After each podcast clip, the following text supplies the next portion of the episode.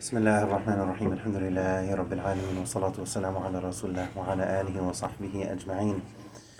One of the descriptions that Allah Azza wa Jal gives us in the Quran and Surah Al-Anbiya specifically regarding Prophet Zakariya alayhi salam, we heard about him a little bit last night and I want to mention him again tonight.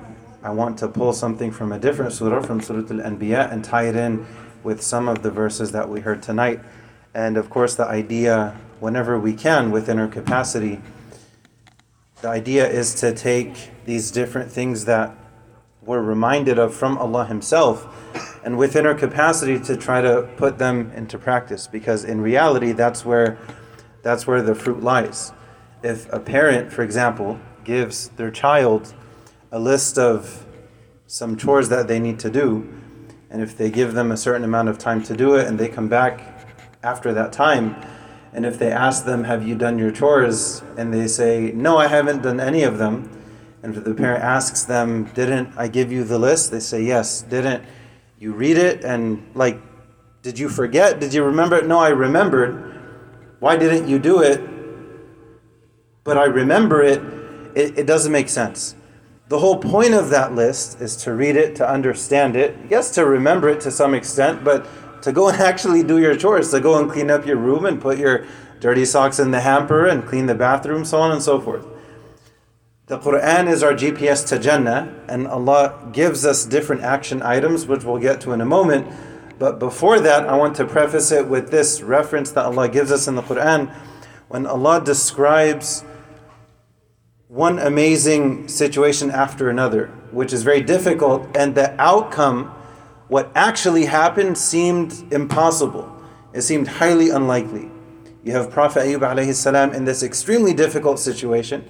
He turns to Allah and Allah gives him more than what he had before. Prophet Yunus alayhi salam ends up in this one-of-a-kind situation in human history, and Allah gives him a way out of what seemed to be, to the human eye, impossible. And then Prophet Zakariya alayhi salam, it also seemed like it would have been impossible for things to improve in his circumstances. But Allah describes him and his wife that they were quick to do good. Yusari'una fil khairat. They were quick to do good.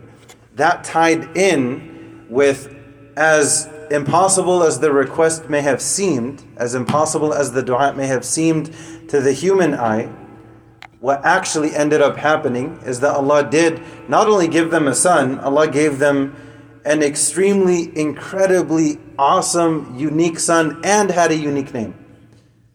So he asked Allah for something, and even sometimes we ask Allah, and even that seems, are we asking too much?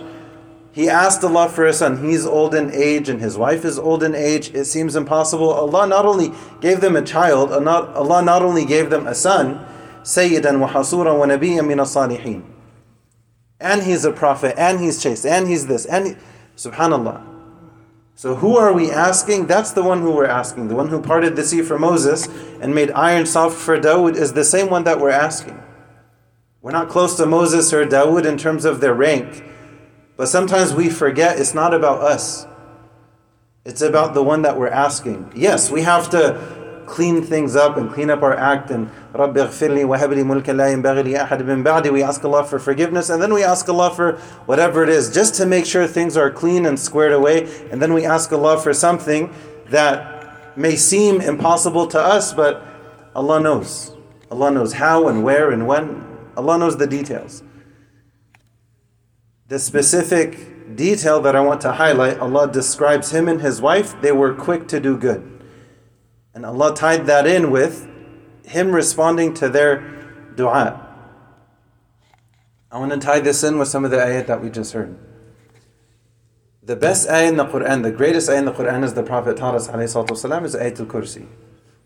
For various reasons, Ayatul Kursi. It's always worth noting, whenever there's something the Prophet taught us to do regularly, to reflect on that. Why? What kind of gold can I excavate from this mine? How can I benefit from that? Let me look at the ayah, what's within the ayah. Ayatul Kursi is a perfect mirror. You have 9 sentences, 1 and 9 mirror each other.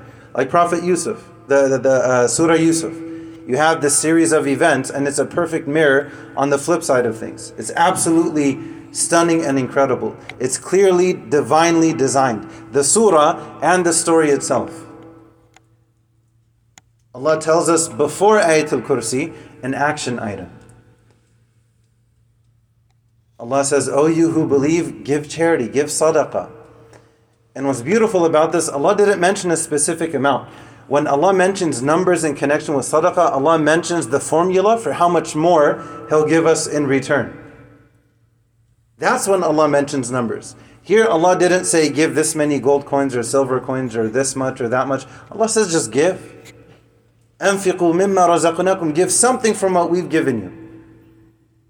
Before a day that comes when the circumstances are going to be completely different.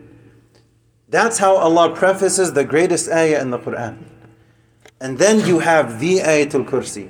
And then what's after that? لَا إِكْرَاهَ فِي الدِّينِ. There's no compulsion in religion. There's no need for compulsion in religion. If someone believes in Allah and that motivates them to do good deeds, naturally, as a human being, as a Muslim, it could be in the workplace, it could be at school, whatever the case may be, in and of themselves, they're going to shine in some type of way. There's no need. If your product really is so good, it's going to speak for itself. Islam speaks for itself.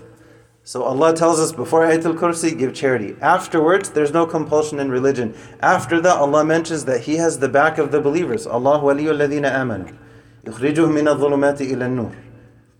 And then after that, Allah mentions Prophet Ibrahim and this story, this dialogue, debate, whatever you want to call it, between him and this king. And what's featured in it is life and death. The ayah after that, although we didn't hear it, what's featured, life and death. After that, كيف تحيي الموتى قال أولم تؤمن قال بلى ولكن يطمئن قلبي. Life and death. What's right after that? Allah goes back to sadaqah. Sometimes the Quran, it may seem like, is there a pattern? Is there, because at first the Quran looks like scattered pearls. But then over time you start to see that actually there are these different patterns and constellations and there is this incredible rhythm within each surah, and then even within different portions of the longer surahs, like this part, there's wisdom within that. Right before Ayatul Kursi, Allah mentions the action item of charity. Afterwards, there's no compulsion in religion. Allah has the back of the believers in general, and what can we do to facilitate that assistance from Him? To give some charity.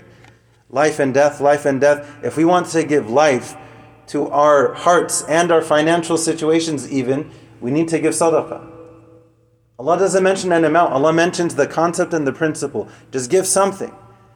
And however much you give, based on what you can, is a reflection of how much you want Allah to give you back in return and how much you want Allah to give life to your du'as, to your wealth, so on and so forth. But Allah leaves it to us. And I want to take this full circle back to Prophet Zakariya. He was quick to do good. This is not a fundraiser, don't worry. But the idea is, and you notice this, anyone who spends time with the Quran consistently in whichever way, shape, or form, we're always being reminded of sadaqah. We're always being reminded, give charity, give charity, give charity. The Quran itself is constantly, Allah Himself is constantly motivating us, just give something, give anything. And I'll conclude with this, the one action item mentioned at the end of Surah Munafiqoon. If someone leaves a complete, a lifestyle that is completely heedless of Allah, complete ghafla, Allah has no place in it. They may know some things, but they never lived it. They never did anything. Or they didn't do enough. The one specific action item that's mentioned on their deathbed, I wish I could give sadaqah.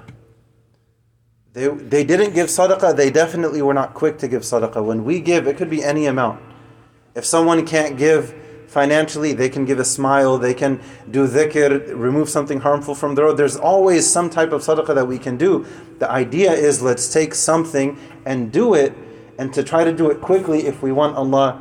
We want Allah to respond to us quickly. How quickly are we responding to Allah. We ask Allah to make us from among those who are quick to do good within our capacity. We ask Allah to make us from among the generous within our capacity. We ask Allah to accept our efforts and overlook our blemishes and shortcomings. We ask Allah to gather all of us in Firdaus. Ya Hayyu Ya Qayyum. We ask you for that, Amir Rabbil Alameen. Wa akhiru da'wana alhamdulillahi Rabbil Alameen.